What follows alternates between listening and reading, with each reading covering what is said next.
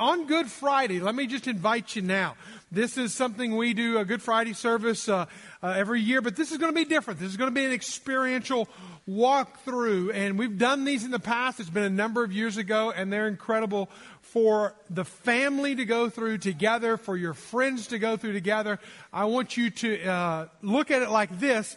It's going to go throughout the afternoon. It's going to be from 4 o'clock in the afternoon, something like that, till I think 8 in the evening or something like that. Just look online. There's spots that you sign up for. Figure out what's best for you, best for your friends, your family. Come together, make an evening of it. We'll have communion on that evening together. It's going to be a beautiful experience. You can linger longer in certain areas. You can just take it in and contemplate. That will prepare our hearts for the coming Sunday. And we'll have 3 gatherings on that day, so note the time differences. And again, this is that where you get to invite somebody, get in somebody's life. It is a good time. And again, remember, these are the last words of Christ, that it is finished. It is done. And we have victory in Christ because of that. So that's ahead. But now you think about Jesus' last words. Think about your last words. I know that sounds morbid transition, but think about, well, what are going to be your last words to be spoken about your life, about over you, or that you will say about you? People today, they kind of think ahead. I know several people who've already bought their grave sites, and they're hopefully years, decades away from needing them, taking up residence there. But even go so far as to go ahead and buy their headstone, and go ahead and have their headstone engraved with their name on it. And it's a little bit eerie to walk by there. If you ever go and see somebody, it's like, you're still there, and you're there, and when are you going to be there? And, that whole conversation.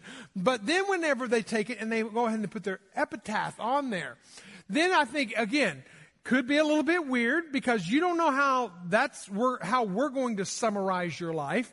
You're summarizing your life before you get there. But again, maybe that's intentional. Maybe it's like, this is what I want to be said about me. And that's not a bad thing. That's not a bad thing to kind of be forward thinking like that. Well, there are a number of grave sites out there that have some different statements on there that have been collected through the years. And I want to share a couple of these. These are real gravestones, so none of this is fake news or fake gravestones. And so, but it's interesting, some of the things that people have written about themselves. So William Hahn died in 1980, and he says, "I told you I was sick." And so if you're that person, the hypochondriac in the room, then you might want to go ahead and get your gravestone and go ahead and put that on there, because then you can prove to your family that you were sick. And again, different strokes for different folks. This goes back to the 1800s. This next one does. It goes back to the 1800s. By last name by Allison. It says, "I never killed a man that didn't need killing." I don't know what his record was. I don't know if he was law enforcement or what, but he's justifying what he does. Guy by the last name of Cook. This is a fairly new one, 2004. "Ma loved Pa. Pa loved women. Ma caught Pa with 2 swimmin'. Here lies Pa." Sounds like Ma got the last word in on that one. What's going to be the last word of your life? What's going to be, not necessarily your epitaph, but what will be said of you? Well, think about it like this. What if how I live in the present is written about my life after I live, that will be the memory of my life forever thereafter?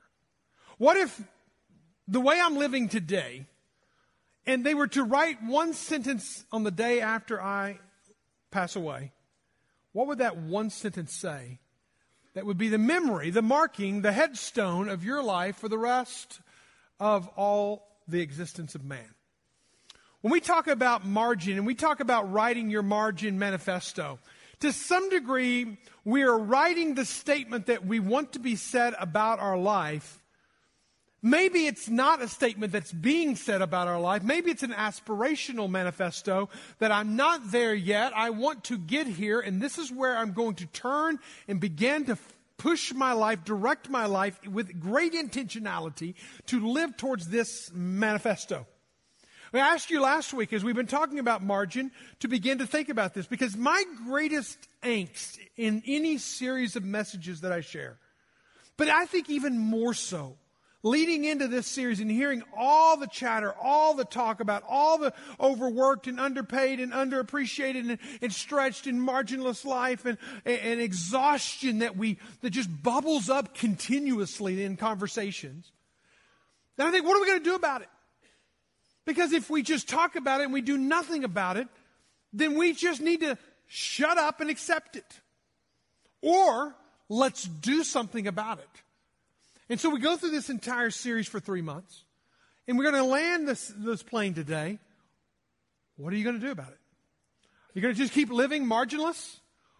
The Margin Manifesto is a way that you can put in writing the statement about your life today that you want to be remembered forever. It's being intentional about it. Now, why do we ask you to write it down? Because thoughts disentangle themselves when they move from your lips to your fingertips. Right now, if you don't write it down, it's all a bunch of little fragments of thoughts and ideas that are hanging, lingering out there in incomplete sentences. But if you take the time and you do the diligence and you give revision 1, revision 2, revision 3, and you continue to work it and massage it, then you might land on something that you can put a stake in the ground and say, this is going to be my life. This is going to be the banner in which I'm going to live my life for. So writing it out is a very good thing. Why would we ask you then to take the hashtag Margin Manifesto and put it on the line, put it out there on that World Wide Web thing out there, and put it out there for the whole world to see? It's because there's something about the power of momentum, the power and the energy behind when we start seeing God do something. And what if it was a Grace Point Church that America began to take back its life? Begin to live with intentionality and margin and space for what matters most. Not what was most urgent, not what got most notifications, not what gave us the biggest bonus, but literally what we did is we said, this is what's most important to us, stop, period, end, sentence. Now I'm going to live to this end. And then if you post it and you put it out there, and then your friends and your families and your cousins and your nephews and your high school friends from years gone by begin to see it, and they begin to notice the change in you, how could you inspire others to live the same? So let us be a movement-making church where we begin to see God bring things together. Probably there's no better example in our day and age, if you will, and some of our day and ages. Not even my day and age, but still the ripple effect is there, than Martin Luther King Jr. On August 28th, 1963, standing on the steps of the Lincoln Memorial, before a throng of thousands upon thousands of people, standing before the people and declaring in a manifesto kind of way, what did he say? Say it with me, I have a dream. And that I have a dream statement was so powerful, it captivated a nation. It was a dream. Was it a reality? No, it wasn't a reality. It was not. It was the furthest thing from a reality. So it was an aspirational manifesto. I want this to be true. I have a dream that one day this will be true. What if our manifesto was that aspirational statement of what could and should be, and that I'm going to live to this end? What would that look like? Now, again, writing it out's one thing. And you got a little square on your bulletin when you came in today. And again, just like last week, it was there last week. It's there this week. It's as blank this week as it was last week. For you to write yours in whatever version and edition that you're on. And throughout this time, you write it, you rewrite it, you scribble it, you put it together as God has been leading you and speaking to you over there. Here's the key kicker on it. Writing it is not enough. Putting it on Facebook or Instagram is not enough. You then have to put a plan in action. That manifesto will help you start putting feet to it, will help start putting intentionality to it. Martin Luther King did not say, I have a dream, now I'm going to go home and set my home in Atlanta and wait for the dream to become a reality. He continued to march. He continued to speak. He continued to advocate for.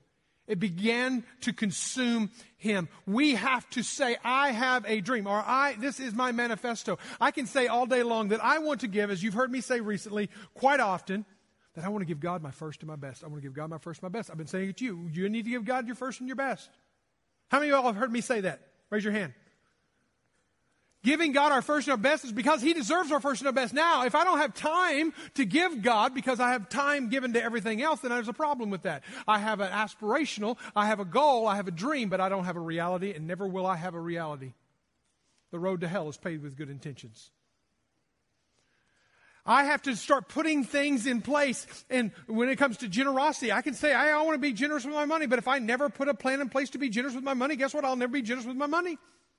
That's why Lori, every time we get a raise or a decrease, no matter what it is, we sit down together, we look at this together, we pray over it together, we say we're going to give the first dime out of every dollar to God, and so here's what we're going to do. We're going to adjust it in our Grace Point online giving, recurring gifts, and we're going to walk away knowing that every time we're paid, it's going to go out first, and our best is going to go to God.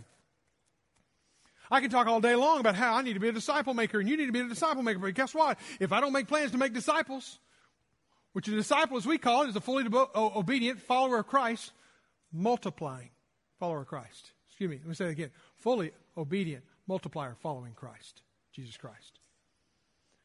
Am I not multiplying? If I don't have time or space in my life, and so every Monday morning, the first day of the week, at 6 a.m., I meet with a group of men. I've been doing this for years. Why am I saying all this? I'm saying I can have all the dreams and the aspirations in the world, but if I don't put things in plan, if I don't put things in motion, it will not happen. They will only stay in the pipe. They will never become a reality. Take your Bibles and open to the book of Ecclesiastes, chapter 12. Solomon, again, as we have talked before, and I cannot review the 12 chapters. We've gone through 12 chapters. Whether we read a verse or we read the entire chapter, or we break it apart in three parts or whatever, we've skipped our way through the book of Ecclesiastes. We'll end with chapter 12 today. But I want us to understand where we're at. We're not just on chapter 12 of Ecclesiastes. You've got to see the full weight of this. Solomon has been David's son, the heir to the throne. He is heir to the greatest king that had ever walked the earth. To this day, people admire David as the greatest king of Israel. And that is his son. He steps into that role. He has one prayer of God: God, give me wisdom. And in that process, he begins writing, and his first letter is a love letter to his wife, Song of Solomon. We're going to look at that in the future. You pray for that, because it's a beautiful letter of love between a husband and a wife, and the way a marriage is supposed to be. And he writes it with such prose and poetry and beauty and wisdom. And then he comes to the Proverbs. And we have 31 chapters of Proverbs. It really is only about a third of the Proverbs that he actually wrote. Think about it like that. 31 chapters, but it's only a third. He wrote 3,000 Proverbs, 1,005 different poems or songs. So this guy is prolific in his writing. He has all this wisdom. It's oozing. And what is a proverb? A proverb is a short, succinct statement that is so wise and so palatable and so memorable that you can live your life, put a stake in the ground, and live your life off of that. And that's the kind of writing of the book of Proverbs. You could read 31 days. You could read a chapter a day of the book of Proverbs for the rest of your life, and you would not get and glean and apply all the wisdom of it. It is an incredible challenge for you to take. Then he comes to Ecclesiastes. Wrote three books of the Bible. We have the book of Ecclesiastes. It's kind of his memoirs of the last days of his life, kind of the last writings of his life. And to be honest with you, he has some pretty deep down dark spots in Ecclesiastes, because he made some bad decisions. Even though he was great in wisdom, there were some times that he made some bad decisions. And he talks about the vanity of life and the emptiness of life, but he also talks about the real sustenance of life and the real joy of life. And he comes to the very end. Now, again, all of that writing up till now, we're in the last chapter, chapter 12, if I can get to the edge of this. Chapter 12. We're going to read the very last verse of chapter 12. And as far as we know historically, we don't see another time that he picks up a pen and writes on a papyrus to write another word. So we're reading literally the last words of Solomon to our knowledge, just to elevate it today. Now let's look at chapter 12. When he's calling us to reflection, he's calling us to this, and he's calling every last one of us. It's not whenever you get to the end of your life and then you sit down and you write all the things about all the wisdom of life. He calls even students, teenagers, middle school, tweenagers, Start writing out your manifesto of the aspirational life that you want to live. Don't get to the middle of your life or the end of your life and look back on your life and write about all the things you wish you didn't do. Right now, put a stake in the ground and write to the future. And I think that's what he's saying in Ecclesiastes 12:1. And he says, remember also your Creator. If you're going to remember anything, you're going to get your eyes focused on anything, you're going to focus your attention on anything, focus on the one who made you, who put the air inside of your lungs, who put the strength inside of your body. And oh, by the way, do that when you're a youth. Don't wait till you're old. Don't wait till you're in retirement. Don't wait till you have a family. Do it now. So that in that context, now we keep reading, and he's going to start breaking down in a very poetic kind of way where he's going with this. As you're thinking about the Creator in the days of your youth, hey, by the way, get ready because we're all going to die. So again, now he gets a little morbid. Verse 5, he says, man is going to his eternal home. And the mourners go about in the streets. Now notice the metaphors that he uses to describe death. Before the silver cord is snapped, or the golden bowl is broken, or the pitcher is shattered. I feel like more of a pitcher than a golden bowl. Shattered at the fountain, or the wheel broken at the cistern, or the dust returns to the earth. We know that imagery of death. As it was, and the spirit returns to God who gave it. There's a day that we're going to stand before God, and all our spirits will stand before God in that final day of reconciliation, or accountability, I should say.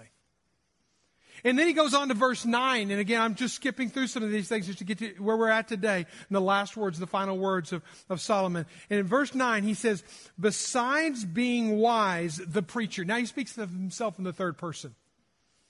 He speaks of himself in the third person, and it's kind of a unique time because it's the only time in all the Bible that anybody refers to himself as the preacher. Solomon refers to himself as the preacher. I thought he was a king. He's a king, but he has all this wisdom. He's using it as a declarer of truth, as a wise one who gives truth. And I like what's beautiful after this. And as a pastoral team, we're actually going to look at the next few verses tomorrow in our staff meeting. But you're going to see how he actually unearths and how he sifts out and how he brings out truth to make the Proverbs. It's almost his recipe, if you will, to making of a proverb. And then we come to verse 13. I fast-tracked all the way to verse 13. Now the last words, the last chapter, the last letter that was written, the last book that was written by Solomon. He says, in the end of the matter, all has been heard. The end of the matter, all has been heard. Let me just sum it all up for you is what he's saying. Let me take all my proverbs, all my wisdom, all my writings. Let me just put it down into just the very brass tacks. These are the Crip Notes to the test of life. He's going to sum it all up in the way the Christian Standard Bible puts it like this. When all has been heard, the conclusion of the matter is, you want to know what the conclusion of life is? You want to sum all of life up? What he says next is absolutely paramount if you're going to write a manifesto for your life, because he's going to give us the sum total of life. And there are two components, and we'll break them down really quickly. It's 6 words. You blink, you will miss them. 6 words, that's it. You get this down in your life, you've got it.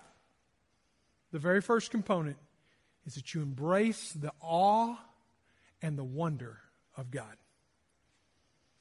Now, I know that's probably not what you would have put as, okay, if I'm going to write my manifesto, I need to put this over to the side and make sure I'm filtering it. This is the template that I'm filtering through. But yes, we need to put this over to the side and we need to filter it. Does my life embrace the awe and the wonder of God? The phrase that he uses is he just challenges us to fear God, to live in awe of God, to live in reverence of God, to live in utter respect of God.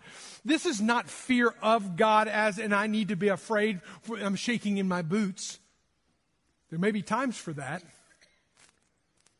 The fear of God is used throughout the Scriptures, Old and New Testament. Primarily in the Old Testament. Doesn't mean it's not relevant. It's an attitude. It's a perspective on life. It's the deep down feeling about who God is and who I'm not. It's looking and understanding that this universe, the creator that he refers to in verse 1, is he's the one who made it. He's the one who sustained it with his breath. He's the one who made me. He's the one who formed me in my mother's womb. He's the one who gave me breath to live. He's the one who gives me life to live. He's the one that gives me purpose to live. He's the one that gives me redemption to live again. Take that and hold it delicately and with awe and trembling. Because it's a beautiful reality. I'm afraid we've lost our all and are overstimulated, over-notified, over-educated, over-informed, over-entertained world. We have so many other things. Pyrotechnics of a movie. The beauty of art that draws us away from the awe of God. Some people paint God as this mean God with a paintbrush that he has a fiery bolt in his hand and he's ready to zap us down. Some people paint God as just this loving God who would never do anybody any bad or give anybody a bad day. Neither is right. This is the Lion of the tribe of Judah. This is the one who makes the lion lie down with the lamb. He is all of grace and all of power and all of strength and all of beauty. He is omnipresent. He is imminent. He is transcendent. He is nearby. He is far off. He is large, but yet he is intimate next to us. He is in time, but he is beyond time. He is full of holiness, wrath, and justice. At the same time, he is full of grace, mercy, and forgiveness. You cannot contain him in a box. You cannot hold him down. You cannot make him small. But yet, I'm afraid that's what we do. And here's a problem in our culture of racing here and there, is racing does something. When you are racing through life, you lose the wonder of God. That's why I'm saying we've got to make time for what matters most. Because when you have wonder, that requires reflection. That requires appreciation, meditation. It requires margin. It requires you slowing down long enough to enjoy the beauty of God's creation, the splendor of His majesty. But when we're racing around and being entertained so quickly, we lose that. We need to come back to that. I want a Habakkuk 1:5 church. I want to be a Habakkuk 1:5 individual where I look among the nations. I observe. I am astonished. I have wonder. Because we realize that God is doing something in our days that you would not believe even if you were told. When's the last time you've been in wonder of God?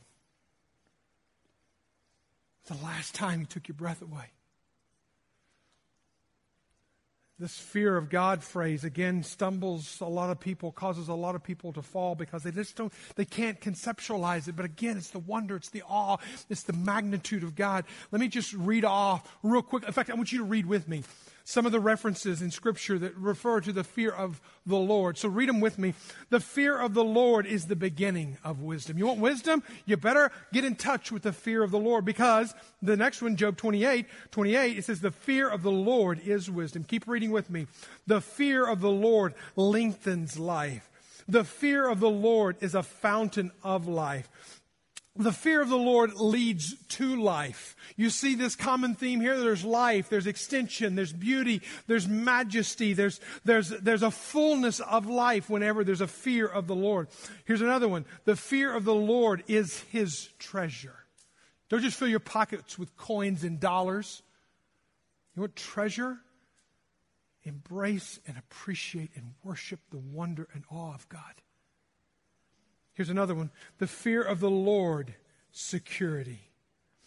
To fear the Lord is to hate evil. You know what I've realized about my life? Oh, here's another one. The fear of the Lord will keep you from sinning. You know what I've realized about my life? I was reflecting on it this week in preparing this. I'm going to give myself 1%. But 99 times out of 100 of the sins that I willfully commit, 99 times out of 100, It's because I don't fear God. I've just lost that sense of responsibility. Oh, God's out there. I know he sees it all. He knows it all. But I can look at this site and it's just between me and my computer. I can go a little over budget. You know, I'm a grown man. I'll pay for it later. Even though I know God and Lori, and they're not always the same, but I need to be unified there. 99 times out of 100, I've lost my fear of God. When I get stupid, it's because I've lost my fear of God. That's big. The fear of the Lord, another one, Psalm 19:9. The fear of the Lord is clean. You know, by being refreshed and made right and made clean and made whole, there you go. Enter into the awe and the wonder of God. The fear of the Lord brings confidence, Job says. I like what Eugene Peterson says probably about every time I read him. It's like a pastor speaking to a pastor, or pastoring of a pastor. He says, the fear of the Lord, the reverence might be a better word, awe. The Bible isn't interested in whether we believe God in God or not. It assumes that everyone more or less does. What it is interested in is the response that we have toward him, what we feel about him. Will we let God be as he is, majestic and holy and vast and wondrous? Or will we always be trying to whittle him down to the size of a small mind and insist on confining him within the boundaries that we are comfortable and refuse to think of him other than the images that we can that we are convenient to our lifestyle. We whittle God down. We whittle God down. Do you live with a life-sized God, 24/7 life-sized God? Or do you live with a domesticated, whittled-down pocket God? That whenever you need a little help from God, you pull him out of your pocket, you rub him like a rabbit's foot. You might even blow a kiss at him, and then you stick him back in your pocket, nice and controlled and contained, so he doesn't disturb you, and he doesn't disturb others, and he doesn't make you uncomfortable. And you might even at times leave him out of your pocket intentionally. Or is he an all-consuming God to you? If we spend our lives being wooed and wowed by the world and all its demands, we won't have space to be wooed and wowed by the God of the universe. I was thinking in this week's preparation, Mike, what about you? When's the last time you have been wowed by God? It got me thinking about how many times in my life have I been wowed by God? Just blown away by his power. I can remember a time living in Zambia for 4 years as missionaries. We saw multiple times where God worked, but there was one time in particular I can remember when we drove about 4 to 5 hours on beaten down road, less than road for sure, to a little village in the southeast corner of Zambia called Sienkwakwani. You won't even find it on a map. Find Siempondo, go to Siempondo and go east, and then you'll find Sienkwakwani. I can remember going into that village, and I can remember being told by the village headman that I was the very first white man ever to come to that village, which is scary and exciting all at the same time. I can remember walking through the village, and little kids would come up with my hairy arms, and they would just pull the hair on my arm, see if they could pull it off. I guess they thought I was a gorilla or something, a case for evolution.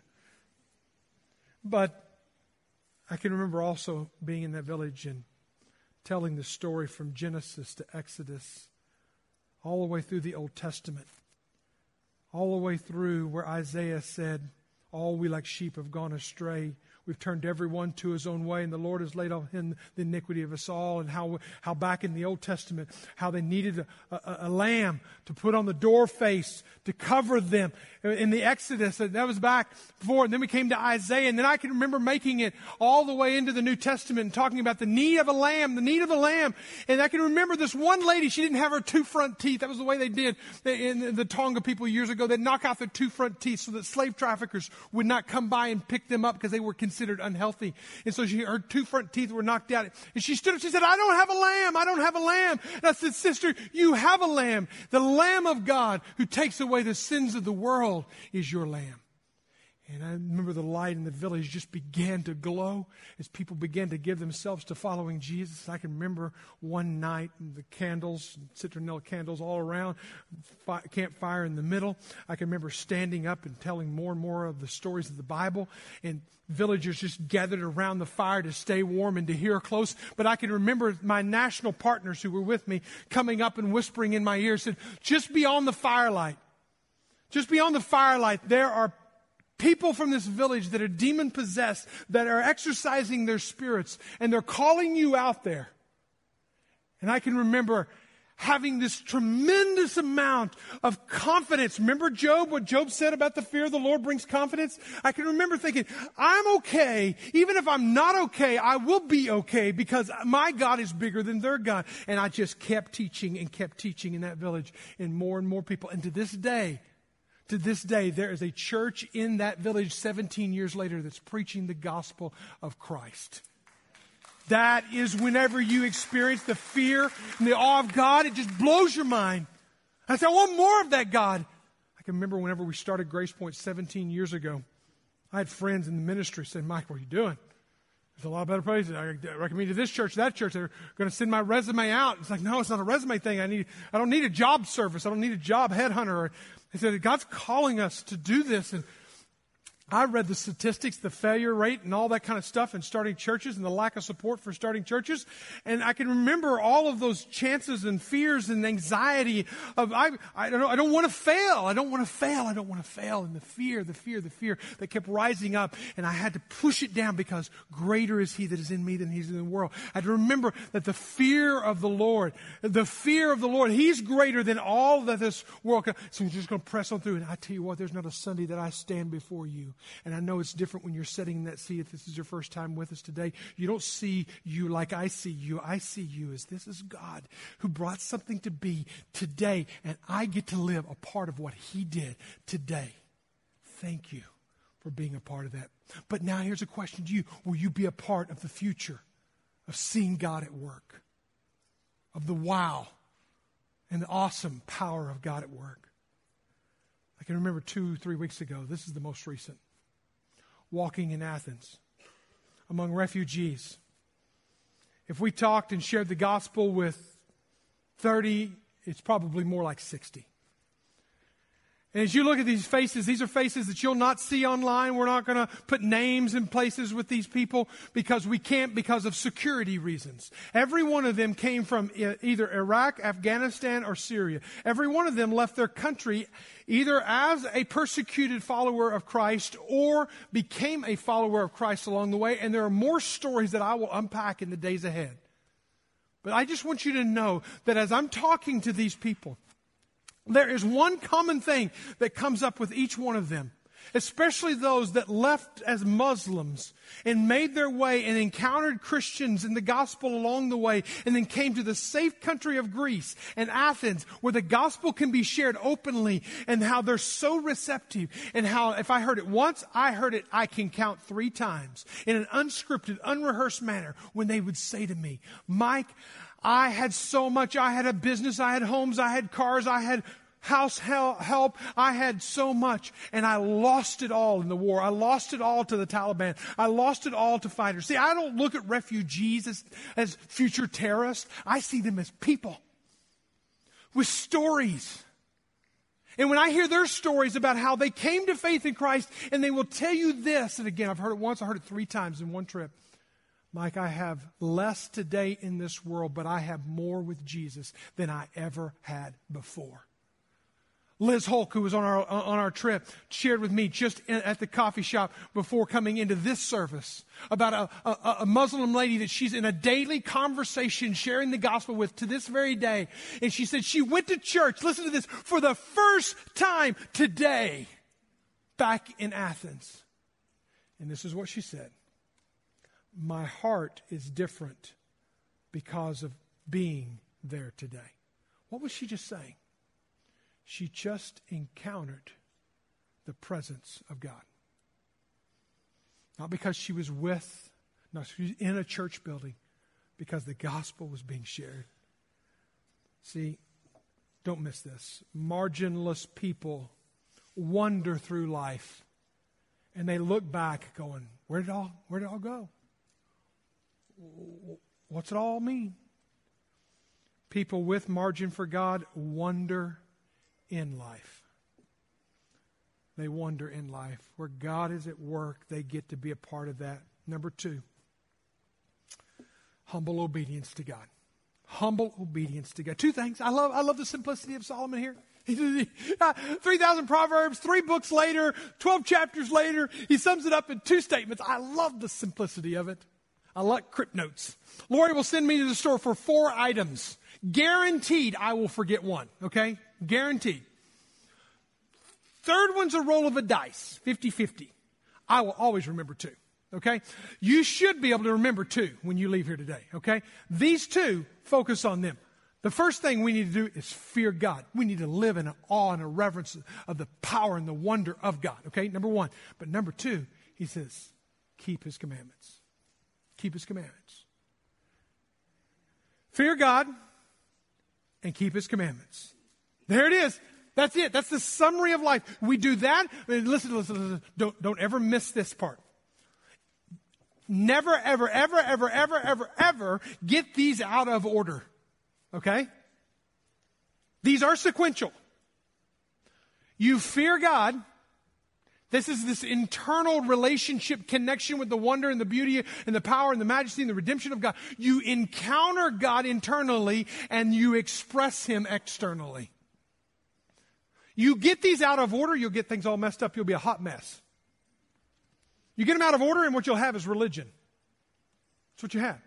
I got to do this, and if I do this, then God will love me. Do this, God will love me.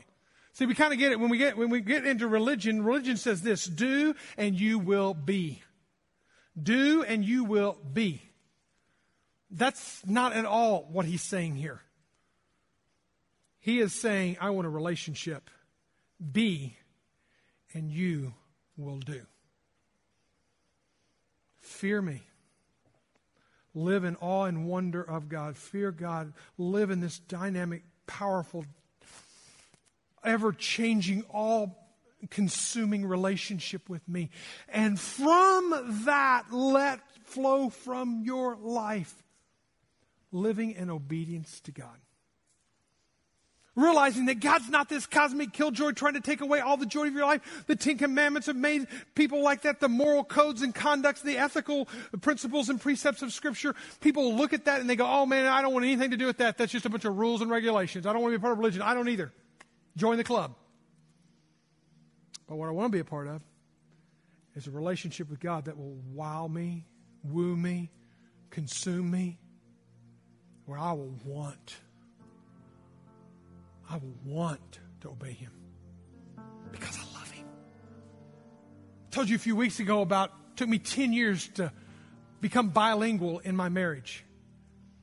Know Lori's love language, speak Lori's love language. Language has always been hard for me. We need to become bilingual in our relationship with God. We love it when God gives to us, but God loves it when we obey him. And we understand that he is looking out for us. If you love me, John 14:15 says, you will keep my commandments. But notice it starts with a love relationship. And then it moves to an action. It starts with the heart, and then it moves to your feet and your life that you live out. If you ever get those out of order, you'll make religion out of Jesus, and Jesus was never intended to be that. So we're here today, and we close the book on Ecclesiastes. But in your life, will you live with margin? Will you create space for what matters most in your life? I ask you two questions. Do you have awe? Do you have wonder? Do you have fear of God in your life? Do you have that? If you don't, my friends, we got to start there. We got to start with the love relationship. In this room, there's going to be across the landing, there's going to be across the front, pastoral team members and wives and prayer partners and deacons. And you go to them and you just say, I don't know what to say, but I know I need Jesus. I know I need that love relationship. I don't have that. I have religion. I need Jesus. I need that love relationship. I want to fear him. I've lost the fear. I've lost the wonder. I've lost the awe of God. But here's another question. What is your next step of obedience? Next step of obedience. I don't know what it is for you. It's open-ended, right? You don't know what's going to happen after the next step. You just got to take the next step. I love when it says in Scripture that Abraham went out not knowing where he was going. Well, how can you go out not knowing where you're going? Because you're going out in faith. And it was by faith Abraham, even Abraham, was justified. Are you willing to take the next step, not knowing where you're going? That may mean, like it will mean, some major adjustments in your life, creating space for what matters most. Let's pray together. Our prayer partners move to their areas. Be ready. We're going to give you space to either write, to stand and sing, to go to somebody and pray with them. Father God, you know our hearts. We cannot hide. May we be filled with wonder. May we be consumed by you. And in being consumed by you, may we walk in obedience to you out of a deep awe and reverence that you, God, know what is best.